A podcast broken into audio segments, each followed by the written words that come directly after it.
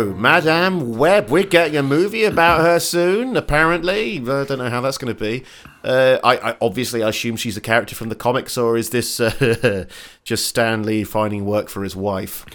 Yeah, it's odd. She she kind of plays much more of a role, I would say, in Spider-Man's life in the cartoon series than she does in the comics, up until perhaps quite recently. I have to say, um, um, uh, Stan Lee's wife, I can't remember her bloody name. Uh, she's got a, Joan. It's like Joan. Joan. That was it. She's got a great voice, great sort of old, sort of evil voice.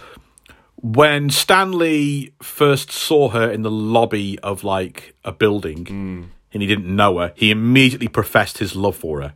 She was apparently an absolute stunner, model, uh, an actress and stuff. They, I think he proposed within a, two weeks. Um, and she is the she is the basis, the model in his mind for Gwen Stacy mm. and and the Invisible Woman, Sue Storm. Uh, yeah. Wow. And I can remember there being when there when there was this debate about who who's the going to be Spider-Man's long-term love interest, Gwen Stacy or Mary Jane. The reason that the, like, it was so evidently meant to be Mary Jane. Like, all the readers love Mary Jane, mm. and they thought Gwen Stacy was kind of boring. But the problem was, Stan Lee was like, no, it should be the one based on my wife, right? uh. And there was a, I remember all the writers saying, uh, John Romita and people like that, and artists and editors saying, Stan's problem is that he was just like, what could be more relatable than a young guy who gets together with the hottest broad around, and she loves him, loves him forever. Like, no, Stan, just because it happened to you when you were young with Joan, it's not relatable for our readers. Spider-Man has to bounce from mishap to mishap. Uh-huh. Anyway. Um, yeah, so she is a character. She shows up a lot in, like, the, I think the, the second or third series of this cartoon series. Then she's not in it for ages, and then she's a major role in, in this last series. Um, in the, in the comics... Yeah, she shows up a few times, but I, I she's not quite as significant a role in, like, guiding Spider-Man's life and mm. testing him and stuff. Um, she's created by uh, beloved D C. I mean, wrote for Marvel as well, but Denny O'Neill. Dennis O'Neill is like a, a, a you mostly associate him with Batman um, and the Green Arrow, um, and he was working on Spider-Man in, in the nineteen uh, very early nineteen eighty with John Romita Junior Um, and they created Cassandra Webb. Mm. Um, she is born uh, blind and paralyzed from the waist down. Um, but she's also telepathic and clairvoyant and precognitive, a very powerful mutant.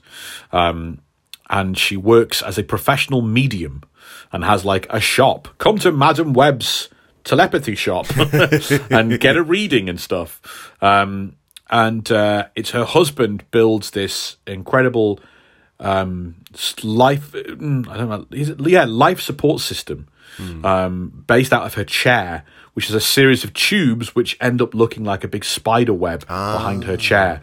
So she's not, hasn't got, like, magic powers or cosmic powers. She's got these mutant powers, but she's also uh, dying without the chair. She needs the chair to live.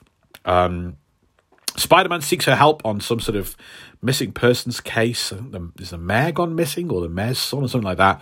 Um, and she helps. And during this, she reveals that she knows his secret identity of Spider-Man because she has these um, powers. Like the most, I think, probably the most famous appearance of hers is in this. There's a, a comic called uh, "Nothing Can Stop the Juggernaut," which is um, uh, an early eighties issue where um, Spider-Man has to protect Madame Web from the Juggernaut. And at the time, that was written as a massive mismatch of power. Mm. Like, the Juggernaut would just stomp through Spider-Man and leave him a, a bloody mess.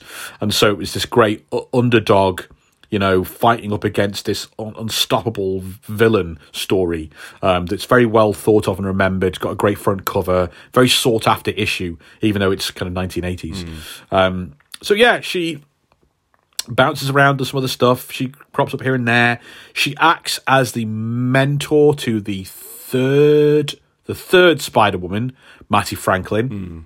Mm. Um, and eventually, when she's about to die, she passes on her gift and her powers and her foresight um, to the second Spider-Woman, who had retired then, Julia Carpenter, who becomes the new Madame Web, who was much younger. Mm. That might be I think from the images I've seen, uh, who... Because isn't it Anne Hathaway? I thought it was Emily Blunt. Not Emily Blunt. Emily I get Blunt, those two mixed yeah. up. Um, it's Emily Blunt um, mm. playing the role. I think that might be who that character is based on. I might be wrong. Um, I might be wrong. Maybe it's a young version of um, th- this this this Madame Web. Mm. Uh, what was her name? Um, uh, Cassandra Webb. I'm not sure. So but yeah. the just to, to the quick tangent there. I mean, we for the Sonyverse, we've got Craven the Hunter film coming out, haven't we? Oh, yes, we do, yeah. And Madame Web. You're looking forward to Craven the Hunter as a movie? No. I don't know if I even want to see it ironically. Well, do you think yeah? do you think we'll have to see it to cover it on the podcast?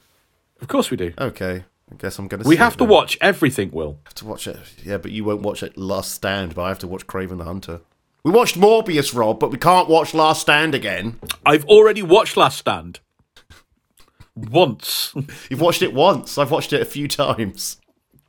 Yeah. Lots of B D M S fans out there. Yeah, I know. So I'm just, you know, sometimes you just want to appreciate uh, not as good things. Thanks for joining us as we revisit some of our favourite moments from Marvel versus. Marvel. Don't forget, our full-length episodes are jam-packed with hours of Marvel trivia, behind the page, behind the scenes, and comic book Marvel history.